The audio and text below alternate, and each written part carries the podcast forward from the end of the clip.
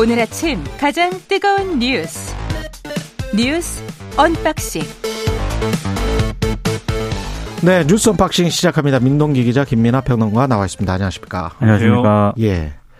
법무부 시행령 개정안이 입법 예고됐는데 기존에 국회에서 통과됐던 그 법 자체를 완전히 거꾸로 가는 것 같은 그런 개정안이네요. 그러니까 국회가 검찰청법을 개정한 게 지난 4월이거든요. 예. 기존에 이제 여섯 개 이제 검찰이 직접 수사할 수 있는 걸 두 개로 줄였습니다.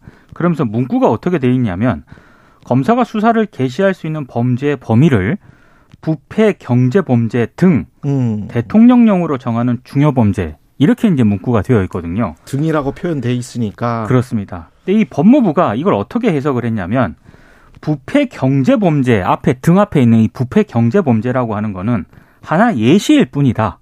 사실상 대통령령으로 정하는 중요 범죄 이- 이걸 이제 방점을 찍어가지고요. 정부가 이 구체적 범위를 설정할 수 있다. 법무부가 이렇게 해석을 한 겁니다. 근데 그러면서 기존의 공직자 범죄로 분류됐던 직권남용죄, 허위공문서 작성죄, 그리고 선거 범죄인 매수 및 이해 유도죄, 기부 행위에 관한 죄 등을 부패 범죄로 바꿔버렸습니다. 그러니까 검찰이 직접 수사할 수 있는 거고요. 음. 마약류 유통 관련 범죄, 경제 범죄를 목적으로 하는 조직 범죄도 경제 범죄로 분류를 했습니다. 그러니까 이렇게 되면 또 검찰이 직접 수사할 수 있는 거고요. 무고 위증죄 같이 사법 질서를 저해하는 죄도 중요 범죄로 분류를 했거든요. 이것도 이제 검찰이 직접 수사할 수 있는 겁니다. 그리고 이 국회가 개정한 검찰청법에는 뭐 부패, 경제 범죄는 물론이고 경찰 송치 범죄와 직접 관련성이 있는 경우에만 검사가 이제 직접 수사할 수 있도록 했는데 법무부 시행령은 이것도 바꿨습니다. 그러니까 직접 관련성이 없더라도 범인, 범죄 사실, 증거가 공통되는 관련 사건은 기존 사건의 연장선상에서 검사가 계속 수사할 수 있도록 했습니다. 그러니까 이렇게 바꾸다 보니까 원래는 그 국회가 이 법을 만든 취지는 기소와 수사 분리를 통해서 상호 균형과 견제를 이루자는 게 이 개정법의 취지인데 법무부 시행령 개정안은 완전히 좀 거꾸로 간 것 아니냐 이런 비판이 쏟아졌고요. 더불어민주당 같은 경우에는 이건 시행령 쿠데타라고 반발을 하고 있습니다. 이게 이제 두 가지 부분에서 꼼수다라는 비판을 이제 피할 수가 없는 건데 첫째는 아까 등 말씀하셨잖아요. 예. 근데 등 이게 정확히 경찰청법에 부패 경제 범죄 등 대통령령으로 정하는 중요 범죄 이렇게 되어 있는데 부패 경제 범죄 외에 이제 중요 범죄가 있을 수 있다라는 취지의 등이지 않습니까? 그렇죠. 근데 이거 대체적으로 부패 경제 범죄에서 크게 안 벗어나는 것들 넣으라는 거거든요. 그게 입법 취지였었던 것 그렇습니다. 같아요. 예. 그렇죠. 근데 지금 앞서 말씀하셨듯이 무고 위증 등의 사법 질서 저해 범죄를 이, 이 부패 경제 외에 등으로 해석해 갖고 직접 수사가 가능하다라고 넣은 거, 그 다음에 뭐 범인 범죄 사실 또는 증거가 공통되는 관련 사건 넣은 거 이런 것들이 이제 등을 근거로 해가지고 중요 범죄의 범주를 넓혔다. 이 비판인 것이고 그다음에 또 하나는 원래 이제 6대 범죄를 규정해 놓은 거잖아요. 부패, 경제, 그다음에 뭐 공직자 선거, 방해 사업, 대형 참사 이렇게 6대 범죄를 애초에 검찰이 수사할 수 있다. 이렇게 한 다음에 그 6대 범죄를 또 이제 부패, 경제 두 개로 줄인 거지 않습니까? 이번에 입법을 한 게. 예. 그랬더니 부패 경제에다가 나머지 이 나머지 네 개의 범주에 있는 상당수의 범죄 유형을 다 집어넣어 버린 거예요, 지금. 그러면 이게 어 시행령 이렇게 시행령을 통해서 이제 범죄 요건을 규정하고 조정한 거는 뭐 모법과 충돌하지 않는다라는 게 법무부의 주장이지만 그렇게 보기가 어렵죠. 왜냐하면 애초에 6대 범죄를 나눠 놓은 것은 검경 수사권 조정할 때 이제 검경의 합의하에 이러한 범죄 유형을 분류한 것인데 이게 구체적으로 범죄의 어떤 어, 성격이나 이런 것들이 바뀐 것도 아닌데 단지 이제 정권이 바뀌었다라는 취지로 취지에 의해서만 이렇게 6대 범죄 구분을 다 이, 어, 바꿔버리는 거는 정당성이 없는 거지 않습니까? 그렇기 때문에 이게 이 검찰 이 수사권 축소 법안의 정당성 여부를 떠나서 시행령으로 이렇게 이전의 논의를 다 그냥 어, 무력화시키는 것은 어, 이 시행령을 활용한 꼼수다라는 비판을 피할 수가 없는 겁니다, 지금. 실제로 이게 국회에서 이 법 개정을 할 때도요. 예. 마약류 유통과 관련된 범죄 이거를 이제 경제 범죄로 분류를 한다고 했을 때 사실 이게 경찰 쪽에서도 굉장히 반발을 한 그런 사안이거든요. 예. 근데 이번에 또 법무부가 시행령에 이걸 또 개정을 한 거기 때문에 경찰 쪽에서도 어떤 입장을 내놓을지도 상당히 좀 주목이 되고 있습니다. 저는 그 다시 한번 그 원래 이 검찰 개혁과 관련해서 국민들이 공감했던 부분들은 이런 거 아니었습니까? 그러니까 검찰 내부에서 일어나는 어떤 범죄, 그 범죄 혐의가 있는 사건들에 관해서 검찰 스스로 공정하게 처리할 수 있느냐, 처리하지 못해 왔다. 이거 하나 하고 정치적인 사건들에 있어서 여야 구분 없이 공정하게 처리하느냐, 처리하지 못해 왔다. 이거 하나인데 이 지금 관련된 게 조직의 권력 지키기 쪽으로 가는 것 아니냐. 그러면서 또 과거 내부자들이 했던 어떤 범죄 유형 같은 것들, 그 혐의가 있는 사건들, 뭐 이런 것들도 결국 김학의 전 법무부 차관도 무죄 확정이 됐잖아요. 그래서 그런 그 유사한 사건들 국민들은 되게 의심하고 있는데 그런 것들이 계속 이렇게 처리되는 검찰 조직으로 갈 것이냐 아니냐. 그 거기에 도움이 되느냐 안 되느냐. 그리고 두 번째는 뭐 범죄자들로부터 국민을 보호한다는데 뭐 그렇게 해서 열심히 일하겠다는데 뭐 별 이견은 없습니다만은 여야 가릴 것 없이 부정부패와 관련된 것들은 제대로 공정하게 처리를 좀 해줬으면 좋겠어요. 그게 그 검찰이 정치적이지 않고 그리고 조직을 지키려고 이렇게 자기들이 하는 게 아니다. 그걸 보여줄 수 있는 거지. 조직의 권력은 계속 지키려고 하면서 퍼포먼스, 실적이나 뭐 하는 행동들은 과거와 똑같이 뭐 여야 집권 당에 따라서 왔다 갔다 계속 한다. 그럼 문제가 되는 거죠. 근데 그 관련해서 네. 또 이번에 의심을 받고 있는 것 중에 하나가 검사의 직접 수사 범위로 이제 법무부가 새로 분류한 것 중에 하나가 직권남용죄하고 허위공문서 작성죄거든요. 근데 이게 그전에는 공직자 범죄로 분류가 돼 있었습니다. 예. 근데 이번에 이걸 부패 범죄로 분류를 어. 했습니다.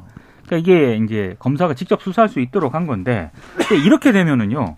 지금 탈북어민 강제 북송 사건이 그렇죠. 있습니까 그리고 서해 피살 공무원 이 월북 조작 의혹 사건 같은 경우에 어, 그대로 적용이 됩니다. 그럼 이게 그러니까 이제 정치적 의도가 있는 것 아니냐 그렇죠. 그런 의심을 받을 수밖에 없는 의심을 받고 있는 그런 상황인 거죠. 예. 저는 뭐 정치적 의도가 있을 수 있다. 그 최근에 이제 어 신문을 보는데 어 이 최근에 검찰이 이제 티타임도 부활시키고 그다음에 이제 공소장 관련돼서도 보다 적극적으로 공개할 수 있게 하고 이런 거에 대해서 어 이 조선일보라는 신문을 보는데 팔면봉이란 코너가 있어요. 한 줄로 이제 뭐 이렇게 빗들어 가지고 예. 쓰는 데인데 오래된 코너죠. 그렇죠. 예. 거기에 뭐 이렇게 써 있습니다.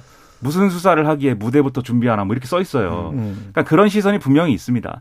그게 문, 그것도 문제고. 근데 이제 그런 정치적 논란이 예상되는데 굳이 이렇게 하느냐 이런 비판도 있겠지만 저는 또 그것보다도 훨씬 더 심각한 문제는 어떻게 모든 걸 이렇게 어 시행령을 통해서 국회에서 결정한 것이나 국회에서 어쨌든 합의한 맥락을 뒤집고 정부가 그냥 시행령으로 그것을 무력화시킬 수 있는가에 대해서는 이게 훨씬 더 큰 어떤 문제라고 생각이 되거든요. 이게 진정한 법치인가? 그렇죠. 우회 무시가 아닌가? 그러니까 뭐 이 자리에서도 사실 예. 그렇죠. 검찰 수사권 축소에 따른 부작용이라든가 그런 것들의 정치적 정당성이라든가 이런 것들에 대해서는 문제가 있다라고 많이 말씀드렸습니다만 음. 그 문제가 있으면 국회에서 법을 다시 바꾼다든지 음. 이렇게 해서 처리할 일인데 시행령으로 가능하다고 해서 어, 이 정부가 그냥 이, 이 법의 어떤 그 효력이나 이런 것들을 무력화 시키는 게 계속 일상화되면은 그럼 국회가 점점 더, 어, 이상해지는 거고 이게 계속 과거부터도 이어져온 문제고 그게 문제다라고 다 지적을 해온 거 아니겠습니까? 그렇죠. 근데 계속 이렇게 하는 게 과연 정당하겠느냐 이거 음. 비판받을 수밖에 없는 대목이죠. 국민의힘은 비대위를 구성을 했고 수해복구 현장에 갔는데 또 망언에 가까운 말이 나왔네요. 그러니까 어제 이게 굉장히 이제 뜨거웠는데요. 어제 이제 서울 동작구 사당동에 국민의힘 뭐 비대위원장을 비롯해서 권성동 원내대표, 당 지도부 그리고 소속 의원, 보좌진 당원 가서 이제 수해 복구를 도왔습니다. 뭐 안철수 의원하고 나경원 전 의원까지 참여를 했었는데 근데 문제는 김성원 의원이 솔직히 비 좀 왔으면 좋겠다. 사진 잘 나오게. 이렇게 발언을 해서 무리를 빚었고요. 사실 이 발언이 더 좀 논란을 빚었던 게 주호영 비대위원장의 의원들에게 내 집이 수해를 입은 심정으로 좀 최선을 다해달라. 그리고 장난이라든가 농담, 사진 찍기도 좀 자제를 해달라. 이렇게 당부를 한 그 이후에 이제 이 발언이 나와서 예. 심지어 이제 발언을 했을 때 뭐 이미자 의원이 팔뚝을 툭툭 치면서 이제 카메라 있다 이런 표시까지 했거든요. 그러자 이제 김성원 의원이 좀 그 발언을 좀 중단을 하긴 했습니다만 아무튼 이 어제 상황 자체가 상당히 파문이 좀 발생을 했고요. 이후에 김성원 의원이 사과를 하긴 했습니다만 파문은 좀 계속 걷잡을 수 없이 확산이 된 그런 상황입니다. 그리고 조영 비대위원장이 뭐 김 의원이 원래 좀 장난기가 좀 있다 평소에도 그래서 우리가 이런 노력을 하는 것이 헛되지 않도록 조심하라고 엄중 경고했다 이렇게 얘기는 하긴 했습니다만 이 파문은 좀 걷잡을 수 없이 확산이 된 그런 상황입니다. 무슨 생각을 하는지 모르겠어요. 국회의원들은 여기 지금 아니 사진 찍을 생각하는 거죠.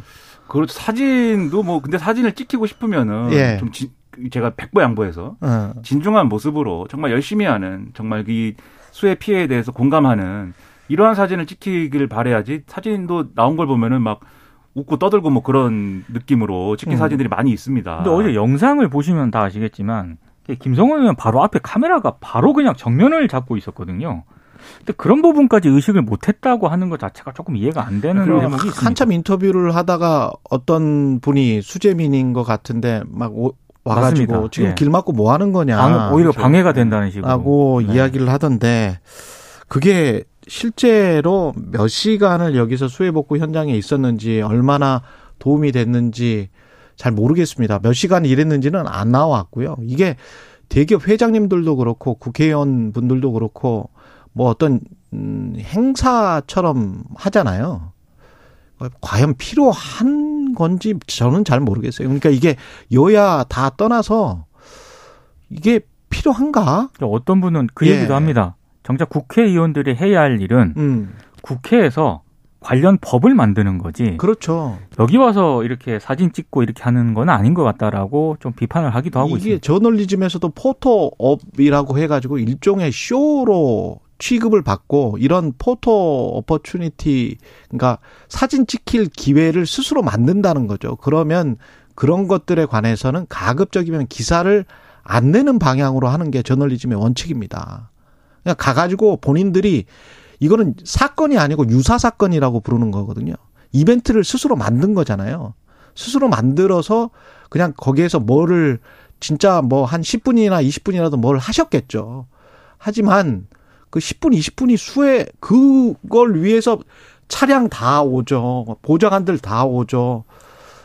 이게 얼마나 도움이 되는지도 모르겠고 자꾸 이런 거를 하는 이유를 모르겠어요. 그러니까 수해 복구엔 도움이 전혀 안 되고 예. 다만 이제 그래도 정치인들이 방문해서 이런 걸 했을 때 기대할 수 있는 효과는 크게 보면은 두 가지 정도는 기대할 수 있습니다. 첫째는 정치인들이 국회에서 뭐 이렇게 입법을 하고 그러려면 어쨌든 현장 상황을 알아야 되니까 그러면 직접 가서 체험을 해보고 이 정말 피해를 당한 국민들의 심경을 같이 느껴보고 그럼 몰래 가든지 그렇죠 뭐 몰래 갈 수도 있겠는데 혼자만. 그렇죠. 어쨌든 네. 가서 그런 기회를 가져본다 그러면은 저는 뭐 가, 서 하는 걸 이해할 수 있어요. 아 그러면은 찬성이죠. 그런데 그건. 예. 가서 이런 생각을 하고 있는 겁니다. 이게 비가 오면 사진이 더 잘 찍힐 수 있다. 이런 생각을 하고 가는 거예요, 지금. 그러면 어떤 국민이 그런 정치인들이 거기 가서 수해 복구를 하는 현장에 있어서 그런 효과가 있을 것이다라고 누가 기대를 하겠습니까? 그리고 이렇게 방문을 해서 예를 들면은 정치인들이 방문한 기회에 정말 우리 사회에 잘 알려지지 않았던 문제들이 드러난다든지 그렇죠. 언론의 조명을 모아가지고 예. 그런 거라고 하면 또 모르겠는데 이 현장이 그런 현장은 또 아니거든요. 음. 그 수해 복구의 어떤 현장인 것이지. 그래서 여러모로 왜 이런 행사를 기획했으며 그 기획을 한 것까지는 뭐 이 효과를 기대해 볼 만도 했는데 이런 생각으로 갔으면 무슨 그게 효과가 있느냐라고 상당히 의문을 가질 수밖에 없다는 겁니다. 예. 박진 장관의 중국 방문 그리고 사드 논란이 이어지고 있습니다. 그러니까 이게 지금 박진 외교부 장관이 중국 방문을 계기로 사드 문제가 지금 수면 위로 상당히 올라왔는데요. 일단 중국은 한중 회담이 끝난 직후에 문재인 정부 때 한국이 발표한 이른바 사드 3부를 거론을 했습니다. 이 사드 3부는 사드 추가 배치를 하지 않는다. 그리고 미국의 미사일 방어 체계에 참여하지 않는다. 한미일 군사 동맹 체결 등을 하지 않는다. 그러니까 문재인 정부하고 이게 어느 정도 얘기가 됐는데 이걸 이제 지키라는 그런 차원에서 발표를 한 것 같은데 근데 한 가지 좀 논란을 빚고 있는 게 이미 설치된 사드 포대의 운영을 제한하는 일한까지 거론을 했다는 점입니다. 그러니까 윤석열 정부는 우리 정부 같은 경우에는 사드 문제는 국가의 주권적 결정 사안이기 때문에 중국이 개입해서는 안 된다라는 입장을 공개적으로 일단 밝힌 상황이고요. 그리고 사드 3불도 이게 국가 간 합의나 약속이 아니라 이전 정부에서 이루어진 것이기 때문에 우리가 여기에 구속될 필요는 없다라는 그런 입장입니다. 특히 이 산불에 중국 외교부가 일한을 또 추가를 했기 때문에 문재인 정부가 공개하지 않은 어떤 약속이 있는 것 아니냐 이런 의혹까지 제기를 하고 있는 그런 상황인데요. 어제 대통령실 고위 관계자가 브리핑을 하면서 사드는 북한 핵 미사일로부터 우리 국민의 생명과 안전을 지키기 위한 자위적인 방어 수단이다. 그래서 결코 협의의 대상이 될 수 없다라고 입장을 내놓았고 사드 운용 정상화에 대해서도 지금 빠른 속도로 진행 중이고 8월 말 정도에는 거의 정상화가 될 것이다. 또 이렇게 얘기를 하기도 했습니다. 음. 그러니까 이게 박진 장관이 가서 왕이 외교부장이랑 이제 회동을 한 거 하면서 한 얘기 중에 가장 중요한 사실 의제로 보였던 거는 치포 동맹 관련한 의제였거든요. 예. 거기에 대해서는 의외로 중국이 어 한국이 좀그 어, 안에 들어가더라도 좀 이 균형추를 유지해주는 그런 역할을 해줄 수 있, 다라는 박진 장관의 설명에 대해서 뭐 그럭저럭 뭐 넘어가는 분위기였습니다. 그렇습니다. 그, 그거에 예. 대해서는. 예, 예. 그래서 아 그거는 좀 얘기가 잘 됐구나 했는데 사드를 가지고 사실 문제를 키우고 있는 거예요. 이 중국의 태도는. 그래가지고 지금 어 삼불 입장 삼불이라든가 이란이라든가 이런 것들은 이전 정부가 어 그렇게 하겠다라고 한 거지 중국에 약속해 준 바는 없다라고 수차례 기회가 되는 대로 계속 얘기를 했고 중국도 거기에 대해서 아니다 약속을 한 거다라고 얘기한 적은 없거든요. 그렇죠. 근데 지금 문제가 된 게 이거 공개하면서 선서라는 표현을 이제 써가지고 중국이 이게 문제가 된 건데 이걸 선시로 바꿨다라는 거 아니겠습니까? 선시는 우린 잘 안 쓰는 표현인데 음. 근데 공교롭게도 선서라고 얘기하는 거랑 선시라고 얘기하는 게 한자도 다르고 우리도 다 다르잖아요 말이. 그렇죠. 의미가 네. 완전히 다르죠. 근데 중국말로는 이게 발음하고 성조가 똑같다는 거예요. 그래갖고 애매모호한 상황이 돼버렸는데, 그러니까 선시라고 하면은 사실 우리 입장하고 크게 다른 건 아니니까 음. 중국이 사드에 대해서 계속 불편해하고 뭔가 뭐 항의를 하고 있구나. 정도로 사실은 좀 봉합을 할 수도 있는 문제겠죠. 근데 이외에도 왕이 외교부장에 한 여러 가지 얘기가 있습니다. 무슨 뭐 우리한테 5대 요구를 하고 맞아요. 무슨 뭐 자주 독립의 맥락에서 양국 관계가 가야 되고 즉 미국 편으로 넘어가는 거는 우리가 그냥 두고 보지 두고 보지만은 않겠다라는 취지의 이런저런 얘기를 지금 우회적으로 하고 있는 거거든요. 그러면은 중국의 태도 부당하고 지금 이런 이 요구를 하는 것도 우리 입장에서 받아들이기 어려운 거지만 그와 별도로 우리의 외교적인 전략은 앞으로 어떻게 해야 되는가를 면밀히 또 고민하지 않으면 안 될 시점이라는 게 이걸 그렇죠. 통해서도 드러나는 겁니다. 예, 고민은 지금 하고 있을 겁니다. 근데 뭐 외교적인 거라서 표현을 확실히 뭐 하는 것도 지금 좀 어중간한 상황이긴 그렇죠. 해요. 네. 예, 그런 점은 좀 이해가 되긴 합니다. 주변국들하고의 이런 외교 의제들이 지금 예. 음, 다좀 꼬이는 측면으로 가고 있어서 그렇죠. 좀 면밀하게 이것은 좀 해야 되겠습니다. 아주 안 좋은 시기, 위험한 시기에 지금 취임을 했다는 점 꼭 명심하시고 특히 외교 문제는 정말 신중하게 접근했으면 좋겠습니다. 정부가 뉴스 unboxing 민동기 기자 김민아 평론가였습니다. 고맙습니다. 고맙습니다. KBS 1라디오 최경영의 최강시사 듣고 계신 지금 시각 7시 40분입니다.